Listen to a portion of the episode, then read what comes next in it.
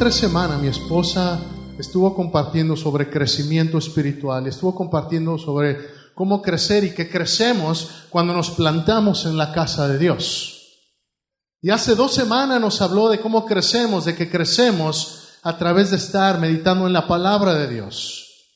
La semana pasada, para los que estuvieron, tuvimos al misionero Mike McGee y estuvimos hablando de misiones y se trata también de que haya crecimiento en nuestro evangelismo, crecimiento, que el reino de, Dios crezca a través de nuestro evangelismo, de la predicación, de lo que hagamos, de sembrar en misiones. Y esta mañana vengo a hablarles de que también hay crecimiento, aún a través de las tribulaciones. Y Dios quiere que usemos toda situación en nuestra vida para crecer. ¿Cuántos lo creen? Esta mañana necesito que que si usted cree que Dios quiere hablarle, usted lo reciba. Yo creo en un Dios que habla, yo creo en un Dios que sana, yo creo en un Dios que salva, yo creo en un Dios que restaura. Es en el Dios en el que creemos aquí en esta iglesia Nueva Vida. Segunda de Corintios 5:17, he aquí las cosas viejas, he aquí todas son hechas nuevas. Ese es el verso de la iglesia. Las cosas viejas pasaron, he aquí todas. ¿Cuántas? ¿Cuántas? Todas son hechas nuevas. Todas son hechas nuevas. Abra su Biblia, por favor, en el Salmo 23. Quiero hablar de algunos pasajes esta mañana. Y mientras usted abre su Biblia, había un hombre que le decía a su hijo una y otra vez, dice, mira, fíjate que mi hijo tiene pelo largo y le estuve pidiendo que por favor se lo cortara, se lo cortara y finalmente se lo cortó. Dice, ah, pues ya has de estar feliz ahora que tu hijo se cortó el pelo. Dice, no me arrepiento de eso. Dice, ¿y por qué? Porque ahora ya le puedo ver los aretes. Y como le decía, siempre hay cosas de las cuales nos arrepentimos. Palabras que decimos que quisiéramos no haber dicho. Acciones que quisiéramos no haber hecho. Lugares a los que fuimos de quisiéramos no haber ido. Y quiero decirle esta mañana que Dios quiere que seamos libres de toda culpa y de toda carga que estemos llevando atrás. Porque solamente de esa manera vamos a poder crecer. Yo no sé cuántos de ustedes sepan que en el país de China había una costumbre a las mujeres, les amarraban los pies de manera que les ponían unas vendas en los pies para que vieran en unos zapatos muy pequeños.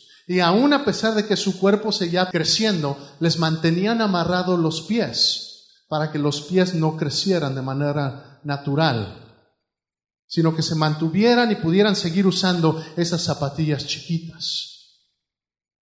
Lo que a veces el pecado y lo que a veces Satanás hace es trata de amarrarnos a un recuerdo, trata de amarrarnos a una acción pasada, trata de amarrarte a una falta, ya sea algo que tú hiciste o algo que te hicieron.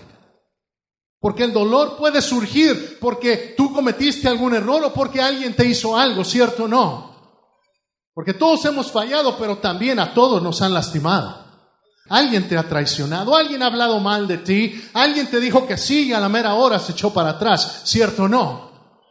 Y todos hemos pasado por ese momento de dolor. Pero Dios quiere que esta mañana empieces a desatar esas vendas, porque Dios quiere que tú y yo sigamos creciendo de manera natural, porque para eso es que Dios nos ha llamado. Dios no quiere que nada más sea salvo. ¿Cuántos salvos hay aquí? ¿Cuántos son hijos de Dios esta mañana? Si el propósito de Dios fuera que solamente sea salvo, entonces ¿para qué es el resto de tu vida? Si ya fuese, si ya eres salvo, entonces, y eso es lo único que Dios quisiera, ¿para qué es el resto de tu vida? Déjame te digo, Dios quiere, y Jesús dijo en Juan 10:10, 10, yo he venido a darles vida y que tengan vida en abundancia. Dios quiere que vivas una vida feliz, que vivas una vida productiva, una vida con gozo. Salmo 23 dice, Jehová es mi pastor, nada me faltará. En lugares de delicados pastos me hará descansar. Junto a aguas de reposo me pastoreará. Confortará mi alma.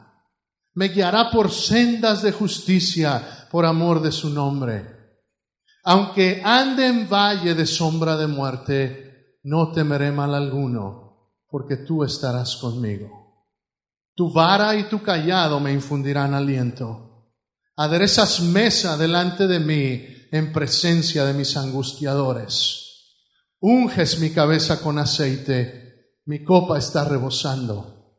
Ciertamente el bien y la misericordia me seguirán todos los días de mi vida, y en la casa de Jehová moraré por largos días.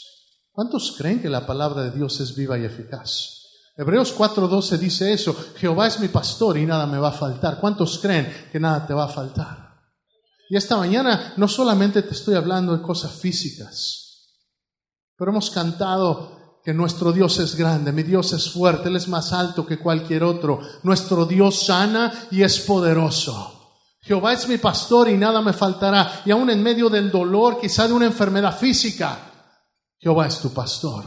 Aún en medio del dolor, de una herida del corazón. Jehová sigue siendo tu pastor y nada te va a faltar. Y esta mañana yo te invito a que te aferres del verso 6 que dice, ciertamente el bien y la misericordia me seguirán todos los días de mi vida. Dios quiere que el bien y la misericordia de Él te sigan, no porque tú lo merezcas, ni porque yo lo merezca, sino por amor de su nombre. Dios quiere que el bien te siga, Dios quiere bendecirte, que tengas, que experimentes el gozo. Pero sabes, aún en este mismo salmo, donde hablamos de que Jehová es mi pastor, de que nada me va a faltar, también me dice que hay valles de sombra de muerte por donde voy a andar. También me muestra que hay lugares donde, donde voy a pasar. Él sí sabe cómo son los valles. Los valles, las cimas están por acá, los valles están por acá. Está rodeado de, de montañas y y, si alguna vez he estado en una cima, yo me acuerdo cuando me, eh, terminé la secundaria, como allá en, México fuimos de excursión al Popocatépetl, al volcán. Todavía no estaba activo en aquel entonces. Ya le dije más o menos cuántos años tengo. Está viejo el pastor ya. Pero cuando no estaba activo y subimos y viera qué hermoso se ve y, qué, y cómo se disfruta estar ahí en la cima. Pero dice la palabra, aunque ande en valle de sombra, aún abajo, aún cuando estoy hasta abajo, hasta lo más bajo, Él sigue siendo mi pastor. Él sigue cuidando de mí. Y dice, tu vara y tu callado me infundirán aliento. ¿Sabe cuál es la vara? La vara del pastor. ¿Sabe para qué era la vara? La vara del pastor era, era para guiar a la oveja. La vara, la, la vara del pastor era también para que si se empezaba a ir por un lado, esa vara lo alcanzaba y te regresaba al camino. La vara era para aquella ovejita que se había ido, que se había alejado. Y cuando se había ido y se había alejado, ¿sabe lo que hacían los pastores de Israel para que la oveja se acostumbrara a estar junto con todas las ovejas? Esa ovejita rebelde, esa ovejita, esa ovejita negra. ¿Cuántos, cuántos han escuchado ese término? ¿Cuántos hemos sido la oveja negra? Y esa ovejita negra cuando se iba por allá, cuando el pastor iba y la encontraba, con su vara le rompía una pata. Y, con, y, ese, y entonces la cargaba. Y una vez con la pata rota, ya no podía irse por donde quería, tenía que estar cerca del pastor. Tu vara y tu, y tu callado me infundirán aliento. Si a veces pensamos, Dios, ¿por qué permites todas estas cosas que lleguen a mi vida? Déjame decirte, a los que aman a Dios, todas las cosas ayudan a bien. A los que aman a Dios, algunas cosas ayudan a bien. No, ¿verdad? ¿Cuántas cosas?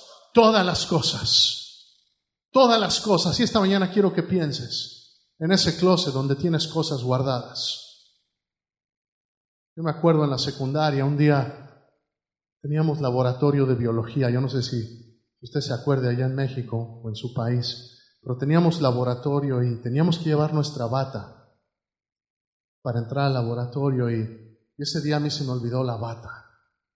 Y no era yo, éramos como cinco o seis que se nos había olvidado la bata y si se te olvidaba la bata no podías entrar al laboratorio y si no entrabas al laboratorio te ponían cero y si te ponían cero llamaban a llamar a tus papás.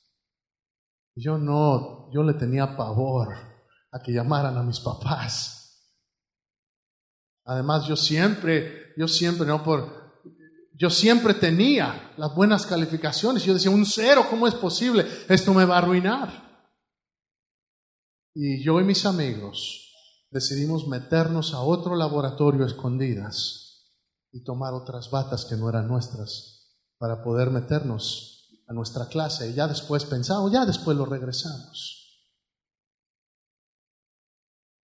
Pero me acuerdo claramente, entrando a ese salón estaba el maestro de química. El profesor Murguía se llamaba. Era así chaparrito, medio gordito, pero con una mirada así de esas que dan miedo.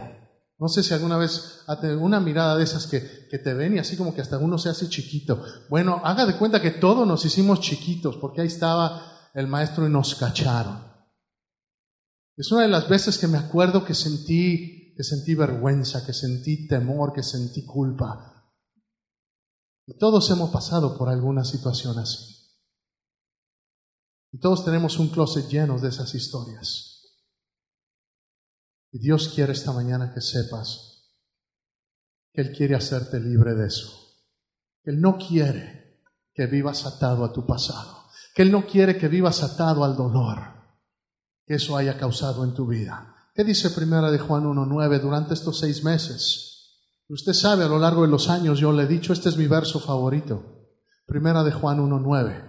Si confesamos nuestros pecados, Él es fiel y justo para perdonar nuestros pecados y limpiarnos de toda maldad. ¿Sabe si hay alguien que puede hablar con absoluta autoridad en nuestro Dios? Si hay alguien que puede hablar con absoluta autoridad es Dios. Yo te puedo decir, yo le puedo decir a mi esposa, amor, yo siempre voy a estar contigo, pero soy hombre. Le puedo decir a ustedes, yo nunca voy a, voy a fallar, pero soy hombre. Y ustedes y yo podemos decir absolutos, pero el único que realmente tiene el poder y la autoridad para hablar con absolutos. Cuando digo absolutos me refiero a decir todo, a decir nada, a decir siempre. Y cuando Dios dice, toda culpa la puedo borrar, Dios tiene el poder para borrar toda culpa. Tú y yo no podemos. De hecho, tú y yo sabemos el poder que tiene la culpa. Sabemos que el chantaje es poderoso. Sabemos que el blackmail, ¿sí sabe lo que es blackmail? ¿Sí sabe lo que es blackmail? Cuando, cuando, cuando yo sé algo que, que tú hiciste y que otros no saben, te puedo chantajear. ¿Sí sabe lo que es chantajear? Te puedo controlar. Ah, si no haces lo que yo te digo, mira que yo puedo, yo tengo control sobre ti. Y sabes, es la voz del enemigo sobre tu vida. Cuando vine en 1996 aquí a Estados Unidos, la primera vez vivía en el dormitorio de la universidad y tenía una, una, playera que me gustaba mucho. yo entonces yo no sabía, yo no sabía usar lavadora, ni secadora, ni nada. Allá en México, pues todo era en el fregadero. Y, pero aquí estaba la lavadora y la secadora. Y bueno, la primera vez que quise usarlos, hermano, que meto la ropa primero en la secadora, yo decía, llora, ¿y el agua dónde sale? Eh, y hasta que después me enseñaron y ya después pues me puse un poco más abusado y dije, mejor me consigo una gringa. ¿Okay? Y así me conseguí a mi mujercita hermosa y que me ayuda con mi ropa. Bueno, pues me fui de Guatemala a Guatepeor, que pongo mi camisa ahí con la de ella. Perdón, mi amor, no te dije que iba a decir esta historia. Pero una camisa que tenía, creo que era azul marino con blanco. y, cuando la, y cuando la pusimos, o la puso en la lavadora, salió y la metió con otros colores. Y salió rosa. Y salió de color rosa y y, no se veía mal, de hecho, se veía, si, uno no hubiera sabido que antes era blanca con, con azul marino, se veía bien. Pero yo sabía que antes era blanca y ahora era rosa. Si yo me la hubiera puesto y me la hubiera seguido poniendo, nadie hubiera sabido que ese era el color. El color original antes era blanco. Se veía bien. Pero yo sabía que antes era blando. Y así es el enemigo cuando tú fallas o cuando te han fallado. ¿Te acuerdas cómo eran las cosas antes? ¿Te acuerdas cómo era tu vida antes de que fallaste? ¿Te acuerdas cómo, cómo caíste y el enemigo te está diciendo y te condena? Mira. ¿Te acuerdas? Yo creo que tú sabes quién eres. Tú sabes lo que hiciste. O tú sabes lo que esos te hicieron. O lo que esa persona te hizo. Tú sabes, tú te acuerdas. Quizá nadie más se acuerde, pero tú sabes. ¿Y sabes qué? Dios también sabe. Y esa es la voz del enemigo que te está diciendo, Dios también sabe. ¿Por qué? Porque quiero decirte una verdad. Cuando venimos delante de Dios y le pedimos perdón, primera de Juan 1.9, Él es fiel y justo para perdonar todos tus pecados y limpiarlos de toda maldad. Y limpiarte de toda maldad. Dice el salmista que tan lejos está el este de que del, del oeste así ha separado de Dios, de nosotros, nuestros pecados. ¿Qué tan lejos está el este del oeste, iglesia? Si tú empiezas a ir hacia el oeste, en esa dirección, dime cuándo vas a llegar al este. Nunca. Nunca. Así de lejos ha separado Dios tus errores pasados, mis errores pasados. Si esta mañana quiero que entiendas, iglesia, y me estoy predicando a mí mismo, ¿por qué? Porque a veces el acusador viene y te dice, tú no eres digno. ¿Cómo es posible que vayas a la iglesia hipócrita? Y sabe, no solamente, no solamente Satanás el que a veces te acusa. A veces son las otras mismas personas que te acusan. Y déjame decirte, el único que tiene autoridad para acusarte es Cristo. ¿Y sabes? Él no lo hace. El único que tiene, la única persona perfecta que tiene la capacidad de acusarte, que tiene la capacidad de juzgarte, es Jesucristo y Él no lo hace. Él te extiende la mano y te dice, ven acércate a mí. Ven, yo te levanto. ¿Por qué? Porque tengo un plan bueno para ti. Jeremías 29:11. ¿Qué dice? Abra su Biblia en Jeremías 29:11, por favor. Y dice la palabra, porque yo sé los pensamientos que tengo acerca de vosotros, dice Jehová. Pensamientos de paz y no de mal. Si hay alguien que eh, eh, cuando piensas en el pasado, no tienes paz te robas la paz. Cuando piensas en, en, esa culpa, cuando piensas en ese dolor, no tienes paz. Pero Dios dice, yo tengo pensamientos de paz sobre tu vida. Si alguien, Dios quiere que alguien sea libre esta mañana. Dios quiere que alguien reciba libertad del pasado esta mañana. Dice, los, los pensamientos que tengo son de paz, no de mal, para daros el fin que esperáis. Otra versión dice, para darte el futuro que esperas. ¿Qué futuro crees que Dios piensa sobre ti? ¿Cuántos tienen hijos? Levante la mano. Los que tenemos hijos, tenemos buenos planes para nuestros hijos, ¿cierto o no? Tenemos ilusiones sobre nuestros hijos. Pensamos, yo quiero que mi hijo sea un gran hombre de Dios, una gran mujer de Dios.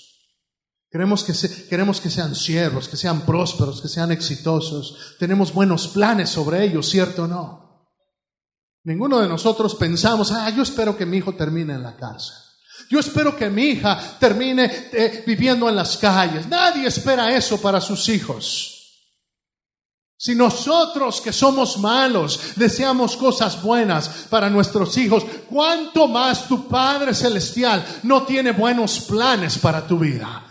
Cuánto más tu Dios piensa cosas buenas sobre ti. Cuando ve a Ángel dice, yo tengo cosas buenas para ti, Ángel. Y tu pasado no determina tu futuro. Y tu pasado, si escuchas iglesia, tu pasado no determina tu futuro. Tu pasado está arreglado en la cruz del Calvario.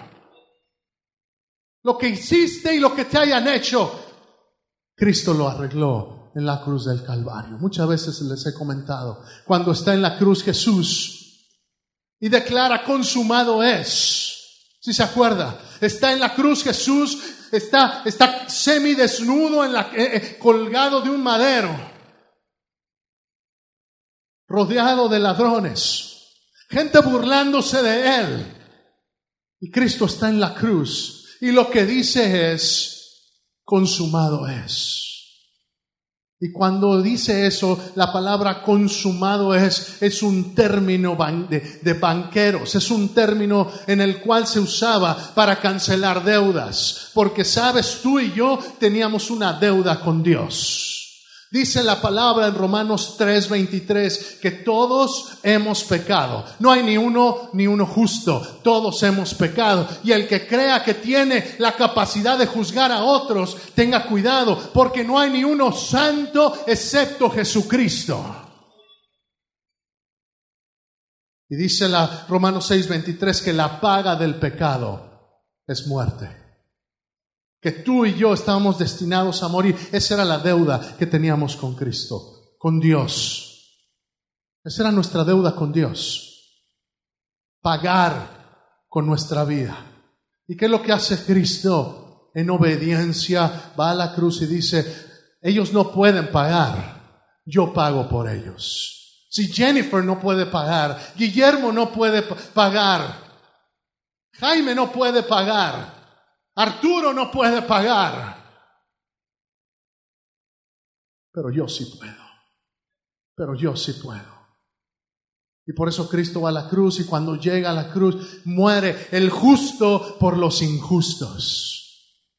Si quiero que entiendas la realidad de la cruz, sabes, este es el milagro más grande. No es, no es que Jesús haya, no es que Jesús haya caminado en el agua. No es que Jesús haya aún resucitado a Lázaro. Ese no es el milagro más grande de Jesús. El milagro más grande de Jesús es que Él puede decir, tus pecados te son perdonados. Ese es el milagro más grande, porque ningún otro hombre en la historia antes de Jesús ni después de Jesús ha vivido de la manera perfecta como Él vivió. Nadie puede condenar excepto Él, y Él que puede no lo hace consumado es. Cuando había una deuda y se terminaba de pagar, en ese documento que traía, que traía las deudas, se ponía un sello que decía consumado es. Esta deuda está pagada.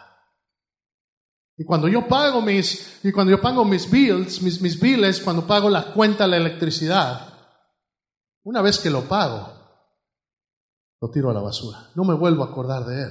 Yo no sé usted, pero yo no me acuerdo de lo que le pagué hace dos, tres, cuatro, cinco, seis meses a la electricidad o al agua. Una vez que pago ese recibo, no me vuelvo a acordar de él.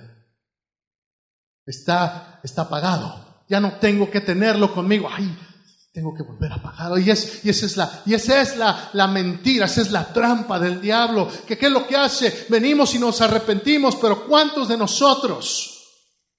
Hemos hecho algo y venimos una y otra y otra vez, Señor, perdóname por esto. Y pasa una semana y vuelves a venir. Señor, perdóname por esta misma cosa. Y pasa un mes y te acercas otra vez, Señor, perdóname por esto. Y sabes qué? Dios dice, ¿de qué estás hablando? ¿De qué estás hablando? desde la primera vez que te arrepentiste, desde esa vez te perdoné y desde entonces tus pecados fueron echados hasta lo más profundo del mar. Nunca más serán recordados. Aleluya. Para mí esto es liberador, iglesia.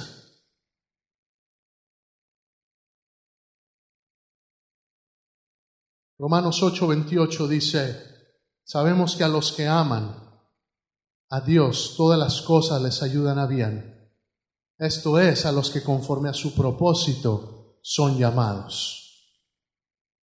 A los que aman a Dios. ¿Cuántos aman a Dios esta mañana? Entonces puedo decirte esta mañana, todas las cosas, todas las cosas, dilo conmigo, todas las cosas me ayudan a bien. Dilo otra vez con fe, todas las cosas me ayudan a bien. Esa es la promesa de Dios. No te lo digo yo, lo dice la Biblia. Y si esta mañana pasara yo el micrófono, todos tenemos alguna historia que contar. Todos tenemos algo que decir del pasado, pero esta mañana Dios quiere que dejes el pasado atrás en la cruz donde Él lo puso. Y te levantes y digas, Señor, yo vivo en el presente. Yo vivo en el presente. El pasado no lo puedo cambiar, pero una cosa sí sé, ya lo, ya lo arreglaste en la cruz. Ya estoy limpio, ya soy libre, ya soy libre no solamente del pecado, soy libre de la culpa también.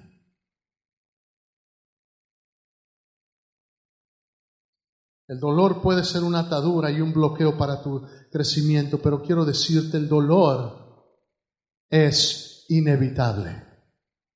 Porque vivimos en una realidad caída. Vivimos en un mundo caído y tú y yo seguimos en, ese, en esa situación en la cual, como el apóstol Pablo en Romanos capítulo 7 declara, a veces hago lo que no quiero hacer.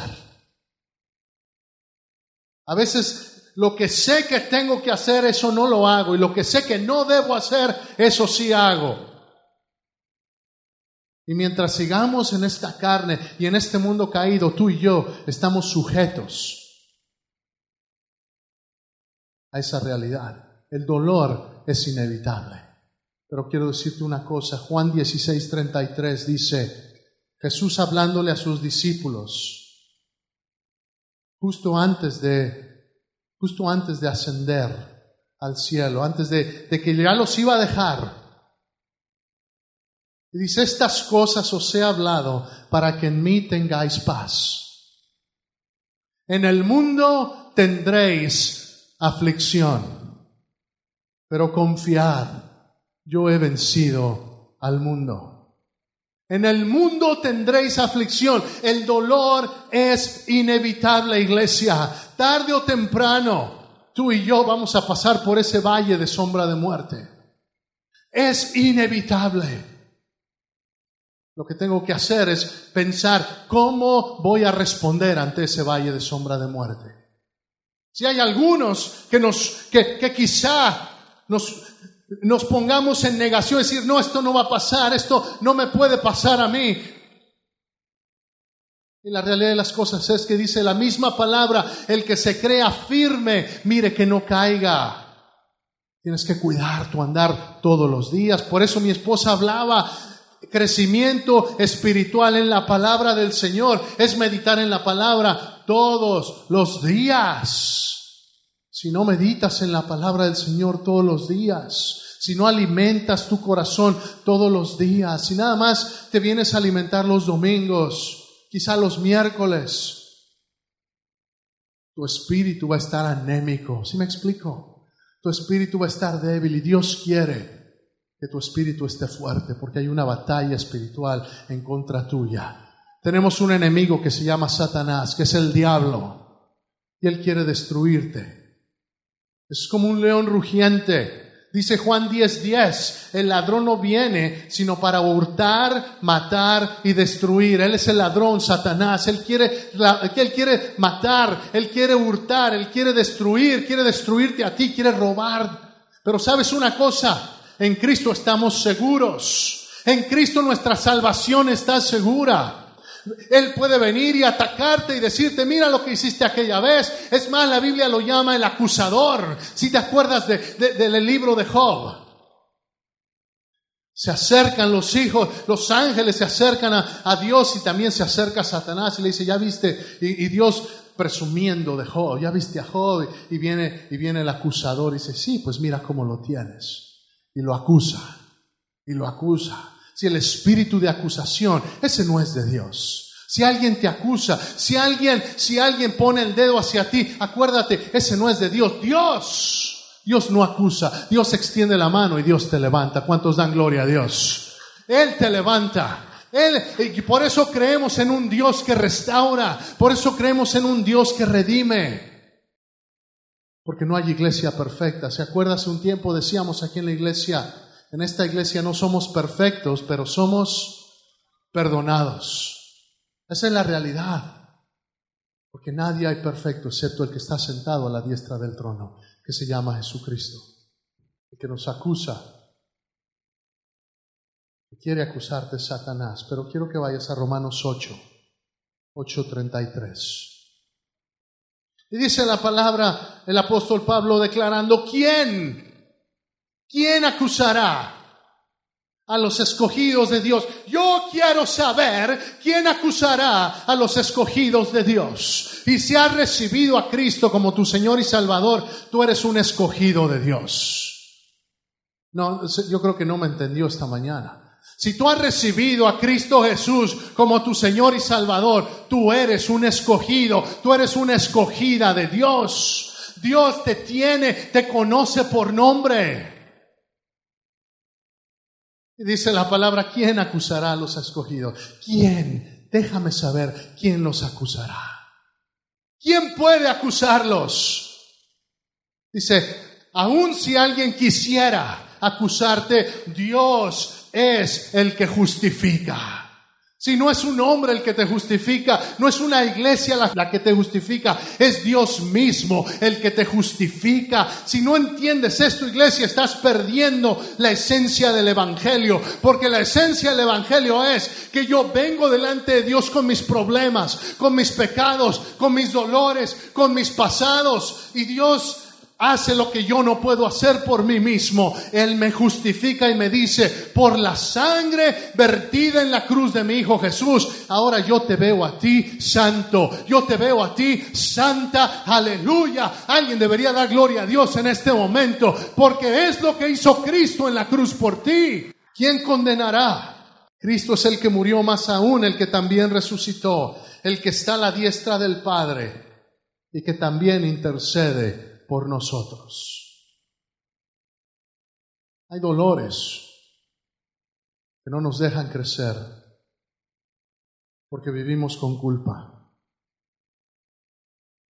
porque vivimos acusados y esta mañana quiero que seas libre de eso. También hay dolores que no te dejan crecer porque te han lastimado, porque te han herido